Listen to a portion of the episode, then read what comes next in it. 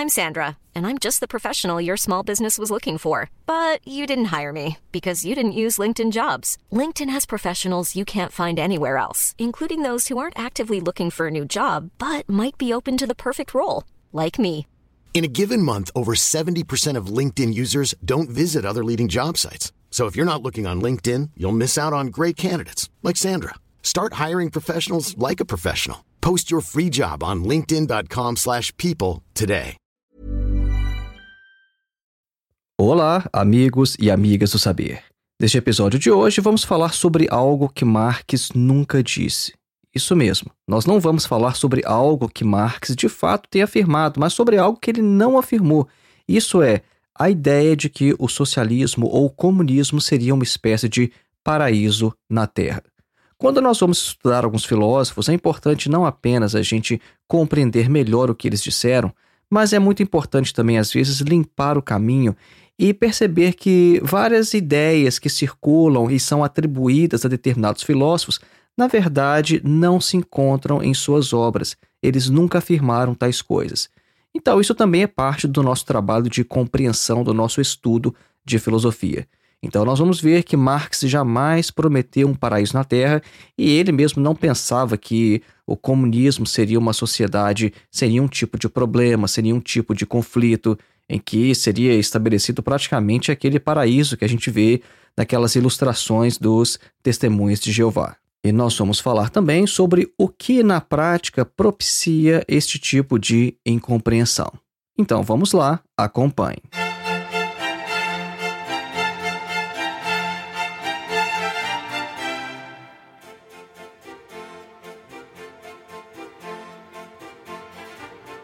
Antes de iniciar, um breve recado. Faça sua inscrição em nosso curso de Introdução à Filosofia, dos Pré-Socráticos a Sartre.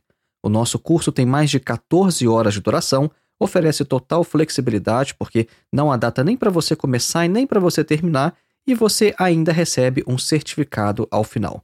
O nosso objetivo com este curso é colocar você em contato direto com alguns dos principais textos de toda a história da filosofia. Então, ao invés de você ler comentadores ou literatura secundária falando sobre os filósofos, os nossos vídeos vão te preparar para que você leia diretamente textos de Platão, Aristóteles, Sêneca, Marco Aurélio, Santo Agostinho, Tomás de Aquino, Immanuel Kant, Descartes, Hegel, Marx, Nietzsche, Sartre, etc. Para mais informações, acesse o link que está na descrição deste episódio ou então o link que você pode encontrar em nosso site www.filosofiaepsicanalise.org. E o nosso segundo e último recado é sobre o meu mais novo curso, A Filosofia de Karl Marx, uma introdução. Este curso tem mais de oito horas de duração falando apenas sobre Karl Marx. E assim como o curso de introdução à filosofia, o acesso aqui também é vitalício. Isso é, adquirir um desses cursos é como adquirir um livro, com a vantagem de que o curso é muito mais acessível. Você jamais vai perder acesso a todo o conteúdo, inclusive atualizações. Se os cursos passarem por atualizações ou acréscimos de material bônus, por exemplo, você sempre vai ter acesso a tudo isso. Este não é um curso de introdução ao marxismo. O nosso recorte aqui neste curso contempla os aspectos filosóficos do pensamento de Karl Marx, o que significa que aspectos econômicos, por exemplo, não estão no escopo do curso. Para mais informações sobre o curso ou para ver a grade curricular, basta você acessar o link que está na descrição deste episódio ou então o link que você encontra em nosso site, mais uma vez, www.filosofiaepsicanalise.org. Voltemos então ao nosso tema: Marx nunca disse isso, ou socialismo como panaceia. O marxismo não promete o paraíso na Terra.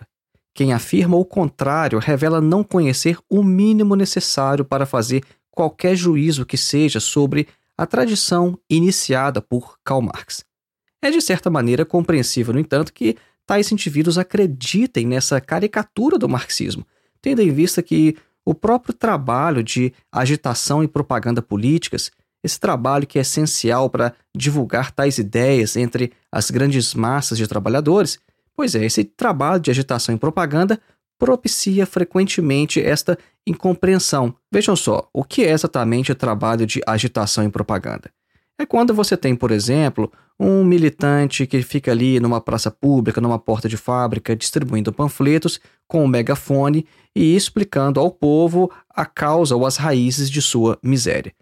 Pois é, quando você está nesse tipo de trabalho, você não tem o tempo necessário, aquele não é o momento de você fazer uma explicação mais profunda sobre o que é, por exemplo, o capitalismo ou qual a proposta para superar o capitalismo. Então, o próprio trabalho de agitação e propaganda, de certo modo, acaba propiciando frequentemente tal desentendimento, mas isso está na natureza do próprio trabalho, porque você não tem condições, por exemplo, de fazer uma discussão profunda quando você está com o megafone em praça pública. Agora, um dos grandes problemas em toda essa questão de achar que o socialismo é uma panaceia, né? E panaceia é o quê? Panaceia é um remédio universal. Panaceia é um meio de cura para curar todos os males, todas as doenças, todos os problemas. Então, o grande problema de ver o socialismo como panaceia não é exatamente a ignorância dos outsiders, né? a ignorância daqueles que estão fora do movimento marxista.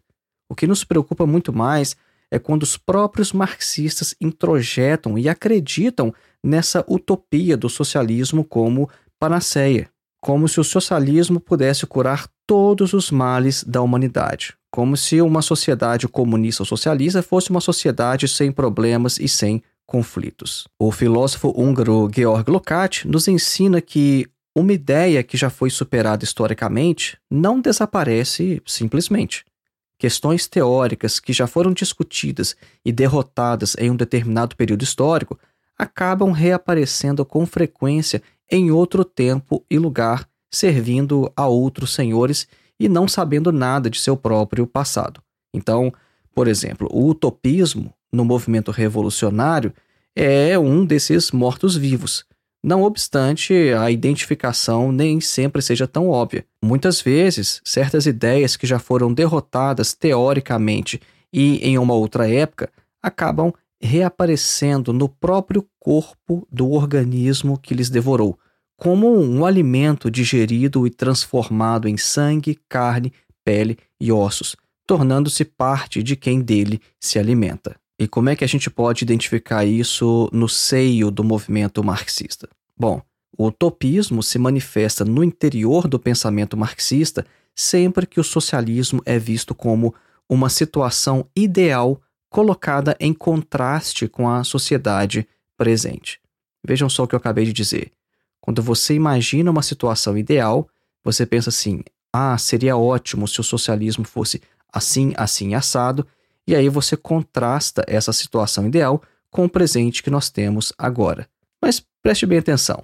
No pensamento dialético de Hegel e também de Marx, as contradições são imanentes. Isso é, o novo surge a partir do velho, de seu interior, e não de uma justaposição de elementos distintos, de origens diferentes. Então, como exemplo, basta observar o método utilizado por Marx em sua principal obra, O Capital. Em momento algum, Karl Marx compara o capitalismo com uma sociedade futura chamada comunismo. Não. Marx aponta sempre as contradições internas do próprio capital e a necessidade de resolver essas contradições em um nível superior. Então preste bem atenção nisso. O que Marx faz não é ficar comparando uma sociedade com a outra e ficar dizendo o que é melhor. Não, o seu trabalho científico em O Capital é mostrar as contradições imanentes no próprio capital. Agora, o que acontece na prática é que vários marxistas fazem o contrário, fazem o oposto em seu material de agitação e propaganda. Ao denunciar em seus textos ou em seus discursos questões sociais de fato muito importantes, né, como, por exemplo, denunciar a fome, a falta de saneamento básico ou de moradia, a precarização da educação, então a violência policial, esses agitadores arrematam sempre da mesma forma. Apenas no socialismo tais questões serão resolvidas. Ponto. Não importa qual seja o problema, tudo vai ser resolvido no socialismo. Essa situação me lembra um exemplo fornecido pelo autor Terry Eagleton em sua obra Por que Marx tinha razão. Essa obra tem tradução para o português. Então, o autor é um crítico literário britânico. Ele conta que certa vez ele havia sido encarregado de escrever uma pequena matéria sobre um acidente de trânsito. Vejam só, ele tinha que escrever isso, né? Era um jornal político de esquerda, mas ele tinha que escrever sobre um acidente de trânsito que havia acontecido recentemente. Só que, como o jornal era de uma organização política marxista, ele foi instruído a dar um ângulo de classe para o ocorrido. Isso é, um ângulo de classe, isso é abordar a questão a partir das classes sociais. Então ele teria que, de alguma forma, falar sobre burguesia, proletariado, e que isso é uma situação de fato classista, que tem a ver com as classes sociais. Agora, ele faz a seguinte reflexão: olha, às vezes um acidente é apenas um acidente. Nem tudo o que acontece no mundo é resultado da luta de classes. E você tentar explicar cada aspecto da realidade através dessa categoria significa confirmar aquela caricatura de marxismo que foi apontada e criticada por Karl Popper como pseudociência. Agora, sem dúvida alguma, o socialismo resolverá alguns dos maiores problemas da humanidade. Por exemplo, fome, guerras, moradia e violência serão então parte do passado, daquele período histórico que, segundo Marx, receberá o nome de pré-história da humanidade. É porque Marx afirmava isso. Marx dizia que o momento histórico em que vivemos hoje será chamado de pré-história da humanidade. Agora, e quando todas as necessidades materiais estiverem satisfeitas? E aí, o que é que nós vamos fazer? Será que não haverá mais em uma sociedade comunista coisas como doenças, acidentes, morte, dor, luto, melancolia ou então loucura? Será que em uma sociedade comunista nós vamos parar de nos perguntar pelo sentido da vida e por nosso lugar neste imenso universo? Não seria de se esperar que, com mais tempo disponível e estando livres de preocupações mesquinhas e pela sobrevivência, tais questões não sejam colocadas ainda com mais força e frequência? Porque Nietzsche uma vez falou, né? O ócio produz pensamentos, e pensar é perigoso. O Nietzsche falou isso em um contexto de crítica ao cristianismo, aquela ideia de criação divina, a ideia de que o homem estava no paraíso e, como o homem podia pensar, porque ele não tinha que trabalhar, ele foi punido por Deus depois da queda original. Né? Então Nietzsche fala: é, pois é, o homem estava ali né, no, no, paraíso e ele não tinha muita coisa para fazer, ele estava no ócio, então ele pensava. Né? Aí o sacerdote, né, que escreveu a Bíblia, percebeu o seguinte: olha, pensar é perigoso. Então vamos colocar o ser humano para trabalhar. Enquanto o ser humano trabalha, ele não tem ócio e não pode pensar. Né? É por isso que eu faço essa conexão aqui, porque imagine só, é uma sociedade comunista onde as pessoas tenham de fato muito tempo livre. Bom, o tempo livre ele propicia pensamentos, o ócio propicia pensamentos. Então, eu imagino que em uma sociedade com mais tempo livre, nós poderemos pensar mais sobre, por exemplo, o sentido da vida e questões mais profundas. Agora, perceba que este exercício de pensamento que a gente acabou de fazer aqui sobre um futuro comunista distante é importante não para imaginar a sociedade ideal, porque nós já afirmamos, Marx foi absolutamente contra tais idealizações. Mas esse exercício é importante para a gente testar alguns princípios. O Sigmund Freud, por exemplo, se perguntou em sua obra O Futuro de uma Ilusão quem serão os antagonistas dos comunistas quando a burguesia não mais existir, porque a agressividade, segundo o pai da psicanálise, é algo mais fundamental em nós, seres humanos, não sendo meramente um produto da luta de classes. Então, se nós imaginamos uma sociedade comunista sem nenhum tipo de violência, agressividade ou crime, isso nos revela problemas em nossa concepção antropológica, em como enxergamos o ser humano. Mas nós temos aqui um problema que é também de ordem prática. Tudo aquilo que é apresentado como panaceia, como capaz de curar todos os males, é visto como suspeito. O socialismo também não é crível quando é apresentado dessa forma. Não obstante, ainda encontre acolhida em determinados nichos e círculos. É verdade que eu nunca ouvi um marxista afirmar literalmente que o socialismo é o paraíso na Terra. Agora, é difícil não chegar a essa conclusão quando o socialismo é apresentado como a solução para qualquer problema e quando qualquer assunto que não seja a revolução se torne menor e indigno do tempo e do esforço de um revolucionário. A gente percebe aqui que a reificação, entendida como a perda da totalidade, se revela no interior do próprio movimento comunista, de modo que a revolução acaba deixando de ser dialética, mediada e totalizante para se transformar em uma situação futura coisificada. Este utopismo às vezes pode ser muito perigoso porque leva certas organizações políticas até mesmo à crueldade.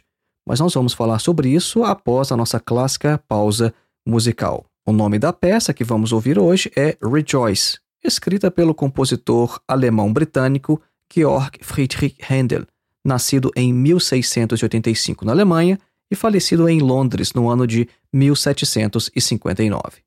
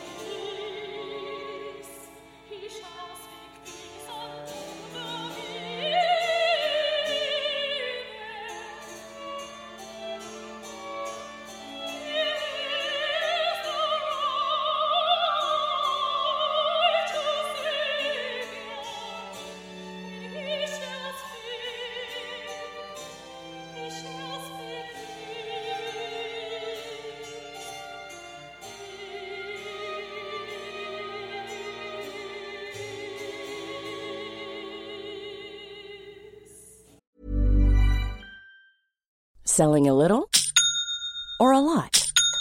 Shopify helps you do your thing however you cha-ching. Shopify is the global commerce platform that helps you sell at every stage of your business. From the launch your online shop stage to the first real life store stage, all the way to the did we just hit a million orders stage.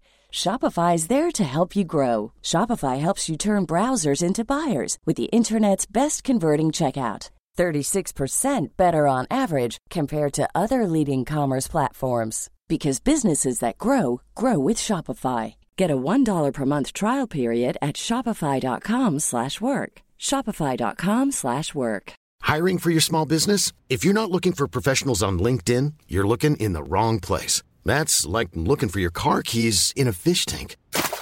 LinkedIn helps you hire professionals you can't find anywhere else, even those who aren't actively searching for a new job but might be open to the perfect role. In a given month, over 70% of LinkedIn users don't even visit other leading job sites. So start looking in the right place. With LinkedIn, you can hire professionals like a professional. Post your free job on linkedin.com slash people today.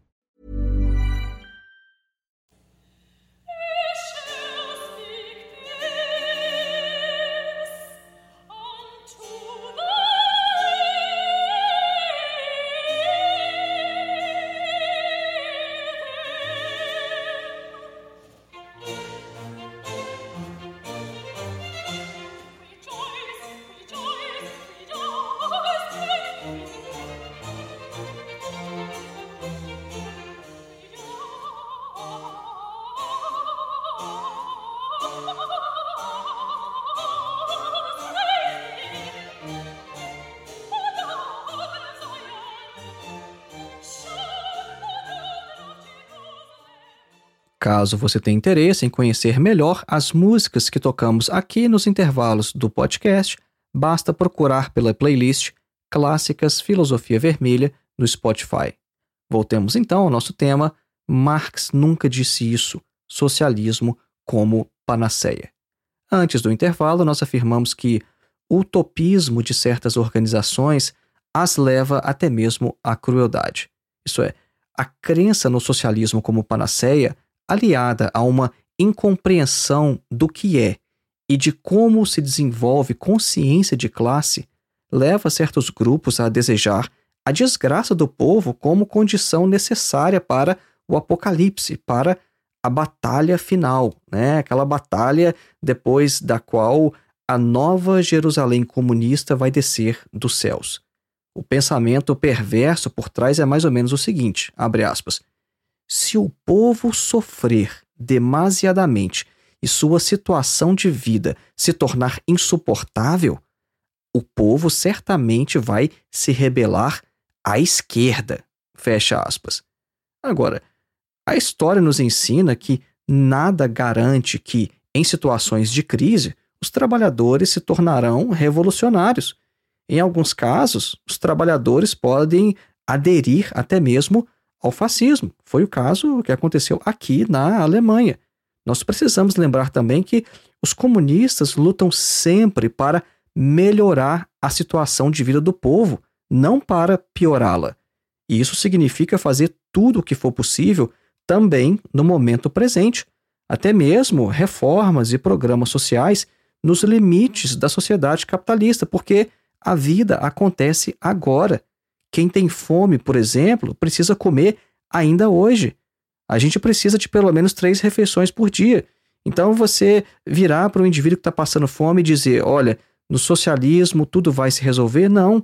Se for necessário fazer reformas dentro do capital para que as pessoas tenham que comer hoje, isso tem que ser feito agora, porque quem tem fome precisa comer agora. Em momento algum, nós esquecemos aquela lição básica do pensamento de Marx e Engels, que é o seguinte: uma vez transformada a base social, as representações que fazemos do mundo também mudam. Agora, o que Marx e Engels não escreveram em lugar algum é que todos os problemas que possuímos agora deixarão de existir se tivermos novas bases sociais. A essência humana deve ser também compreendida como parte da natureza, parte da natureza de forma geral, porque nós, seres humanos, nunca deixamos de ser animais ou parte do mundo físico material. Nós não somos seres infinitamente plásticos, moldados unicamente pela situação social. Quem afirma isso são os pós-modernos. Tá? Os marxistas não afirmam que nós somos infinitamente plásticos e basta a gente querer ser alguma coisa que a gente vai ser.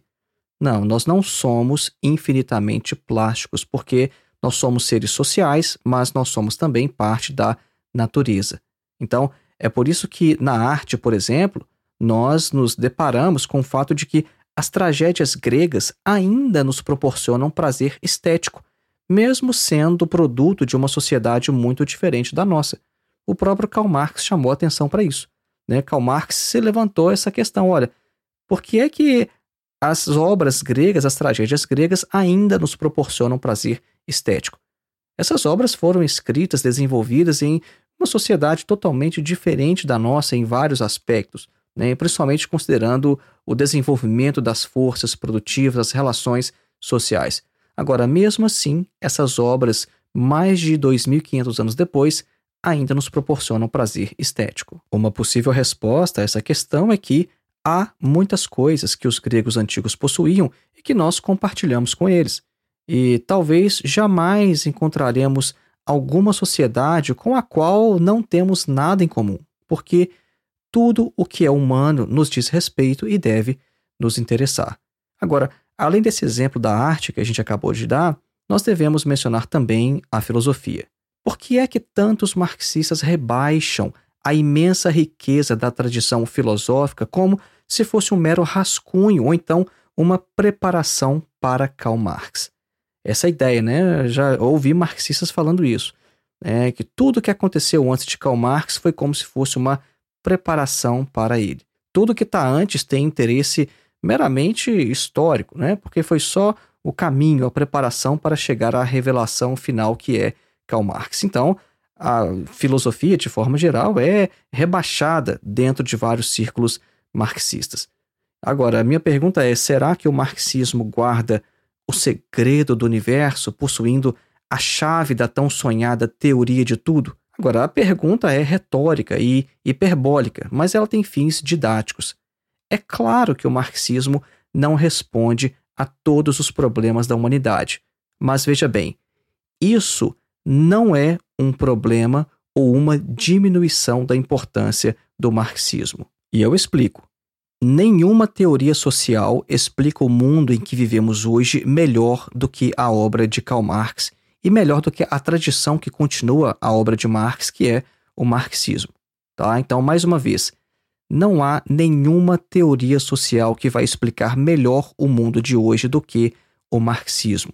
Agora, isso não significa dizer que não existam outros aspectos da realidade que não estavam no escopo das pesquisas de Marx e mesmo se estivessem, não poderiam ser abordadas em profundidade no curto espaço de tempo de uma vida humana.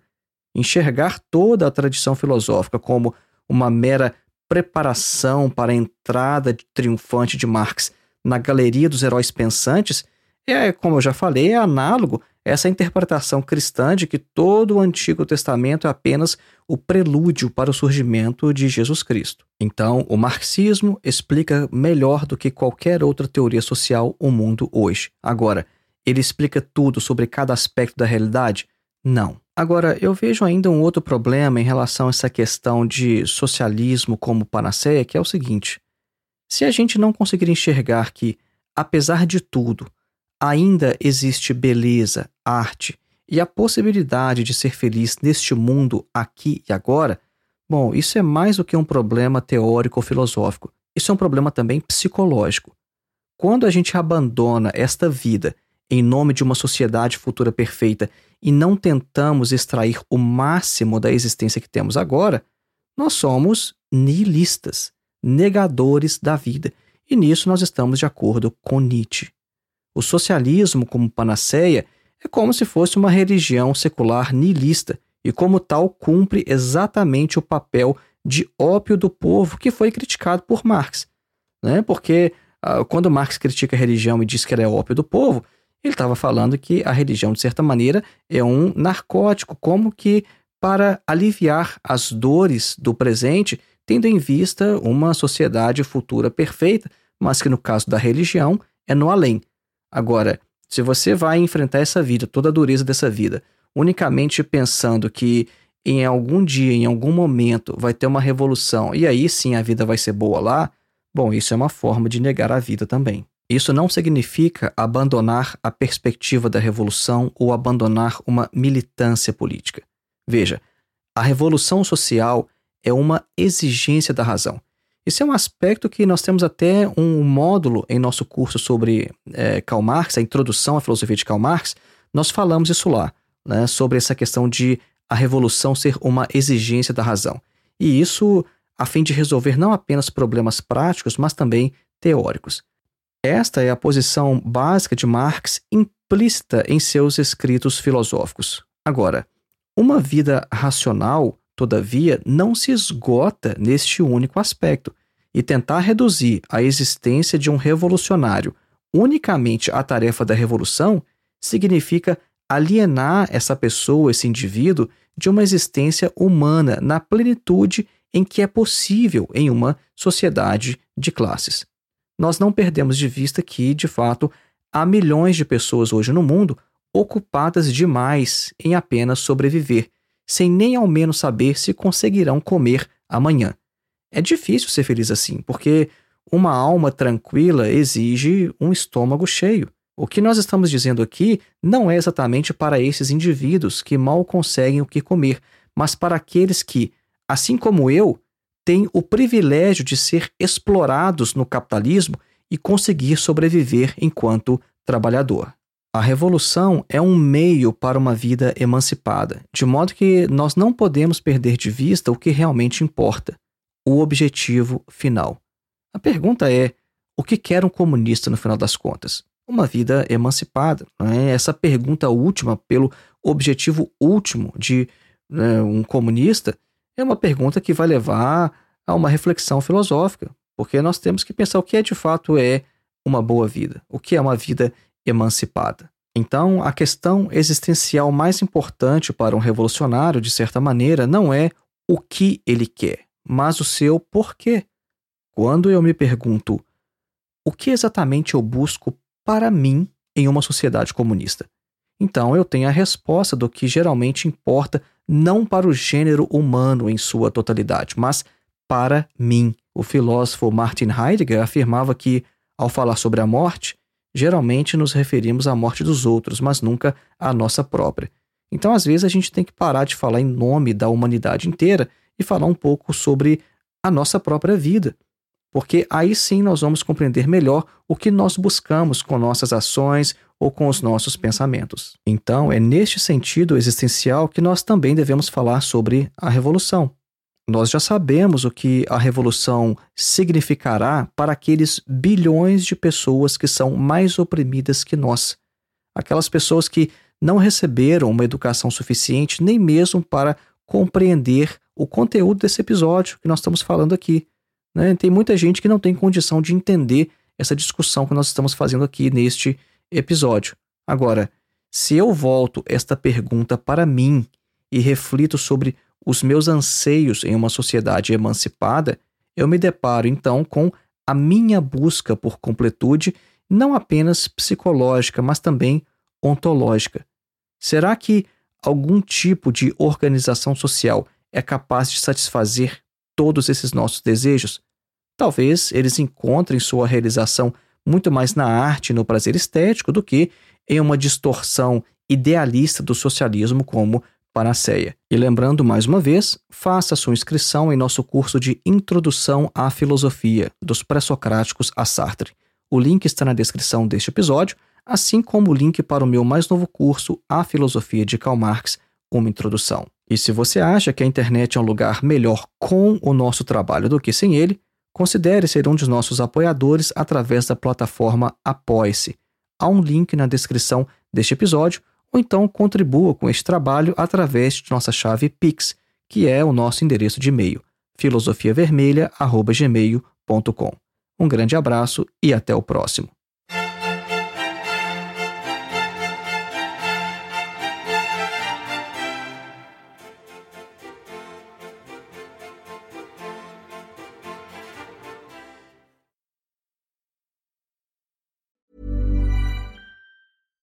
Hey, it's Paige DeSorbo from Giggly Squad. High quality fashion without the price tag. Say hello to Quince.